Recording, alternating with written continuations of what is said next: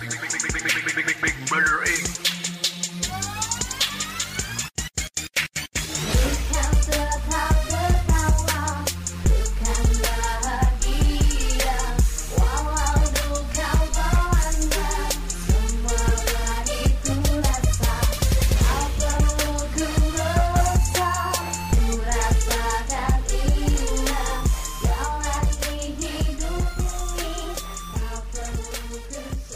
Ayo, welcome back. Pertama-tama gue pengen ngucapin terima kasih buat lo yang udah ngeapresiasi project ACDC. Best regards buat lo semua, thanks. Dan gue sebenarnya masih pengen banyak cerita lagi. Dan gue pengen share. Mungkin salah satunya yang bakal gue ceritain sekarang adalah tentang friend relation. Gue ada satu cerita tentang pertemanan. Gue mungkin orang yang gampang akrab ya. Kalau lo tahu gue dan nggak susah-susah amat sih buat berteman atau mulai menjalin pertemanan. Tapi kalau tiap ngejalanin pertemanan terus dipisahin lagi dipisahin lagi kan males juga ya. Dari kecil gue suka pindah-pindah rumah. Bukan gue, nyokap bokap gue yang suka. Gue gua nggak suka. Dari umur gue sebelum TK sampai gue SMA, itu udah kayak top 10 ajang pencarian bakat tau nggak? Banyak banget gue pindahnya. Bisa dibayangin kan malesnya gue kalau ngebahas soal hubungan pertemanan kayak gini awal mulanya sih gue nggak begitu berasa. Gue berteman seperti biasa. Ketawa ketiwi hahihi pindah rumah adaptasi lagi kenalan lagi pindah lagi adaptasi lagi terus aja gitu. Sekali dua kali dan berkali-kali sampai akhirnya gue agak lupa juga sih kapan momennya. Itu sekitaran kelas gue 5 SD gitu. Gue pindah rumah lagi waktu itu dan di situ gue mulai ngerasain agak males buat berinteraksi lagi di sekitaran rumah gitu tempat di mana gue tinggal finalnya tuh waktu gue kelas 2 SMA gue harus bener-bener pindah rumah dan pindah kota. Itu gila tau nggak? Gue rasa itu salah satu loncatan besar yang membekas banget sampai sekarang. Karena gue minta konseling tentang hal ini tapi nggak berujung baik. Ujung-ujungnya ya berobat jalan sendiri lah.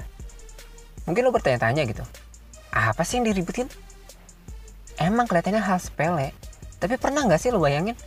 Asiknya balik ke rumah dan bisa say hi ke teman kecil waktu dulu teman main bola dulu. Teman main petak umpat dulu. Yang sekarang udah jenggotan dan nenteng anak. Sekarang gue lebih ngikutin alur aja. Nggak nutup diri atau ngehindar. Cuman pengen fokus sama hubungan yang lebih positif dan produktif. Yang bisa kasih atmosfer kebaikan lah buat gue juga buat orang itu.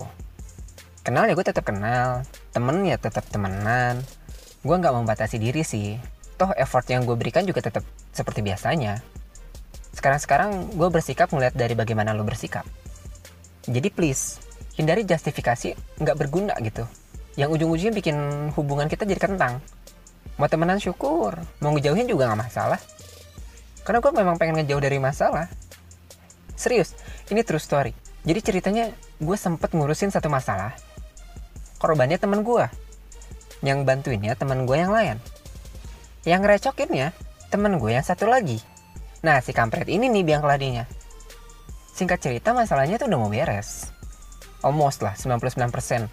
Tinggal duduk manis gitu nunggu sekitar 3-4 jam juga udah kelar tuh urusan. Tapi si kampret yang tadi tuh, yang ceritanya temen gue, malah bikin masalah baru. Dan ini jauh tiga kali lipat lebih besar dan rumit daripada masalah temen gue yang sebelumnya. Kan tai. Ini orang otaknya keserempet cicak atau kegigit kutu sih? Bayangin itu yang urusan tinggal satu persen lagi tuh buyar seketika. Semacam lu lagi download di situs online, udah 99%, terus muncul pop up, internet baik. Sucks tau nggak?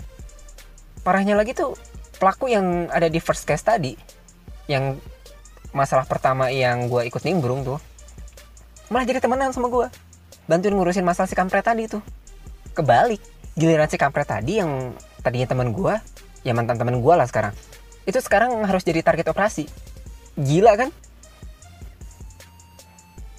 Gue udah nggak ambil pusing sih sebenarnya sama urusan satu ini. Gue gue ikhlas ngakuinnya toh niatnya juga bantuin temen gitu. Selama gue bisa kenapa enggak? Harus segala nolak atau berlagak sibuk gitu dengan prioritas yang kita nggak pernah tahu kapan ujungnya. Jadi gue pengen gue pengen jadiin pembelajaran aja. Siapa tahu lo juga bisa ambil hikmahnya. Gue udah ngalamin punya teman berubah jadi maling dan maling berubah jadi teman. Cuman dalam waktu satu malam aja. Cuman karena satu insiden aja. Lain kali nih ya kalau lo kehilangan ayam pikir-pikir lagi deh. Kalau bisa sih diikhlasin aja udah. Soalnya yang ada hilang ayam habis domba.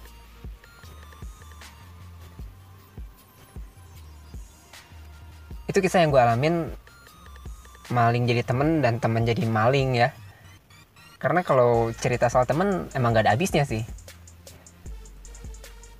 udah beratus-ratus nama tuh yang pernah singgah di kontak HP gua di Binder, di Facebook friend list. Gua nggak perlu bilang Friendster ya karena takut ketahuan umur gue berapa. Dan udah banyak juga nama-nama yang pernah gue tahu dan gue inget di daftar absen selama gue sekolah, selama gue hidup ini. Dan dari sekian banyak nama yang berjajar tuh, ada satu nama yang bikin gue inget dan pengen gue share ke lo semua. Entah kenapa setelah semua yang gue lakuin atau yang gue alamin selama ini, ketemu orang jenis itu ini, semacam nggak ada nyawanya gitu ketika ngobrol.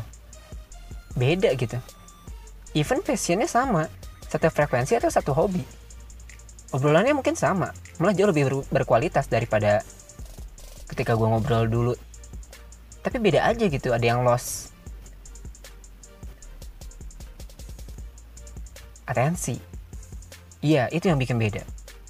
Dia orang punya atensi yang bagus dan hidup. Temen gue ini semacam empati dalam emosi. Ini orang bisa benar-benar menghadirkan dirinya ketika berkomunikasi. Itu bisa ngebuat lo ngerasa didukung. Walaupun mungkin topiknya nggak dia ngerti nih, tapi rasa menghargai dan atensinya tetap berasa gitu. Beda sama orang-orang yang cuma angguk-angguk buah ke aja. Itu satu hal yang gue inget dan respect banget dari dulu sampai sekarang. Dari zaman potet masa depannya kloset 38 sampai botol minum FIFA 2010 silam. Dari terakhir kontek-kontekan redup hilang sampai sekarang udah istirahat dengan tenang. Pray in peace.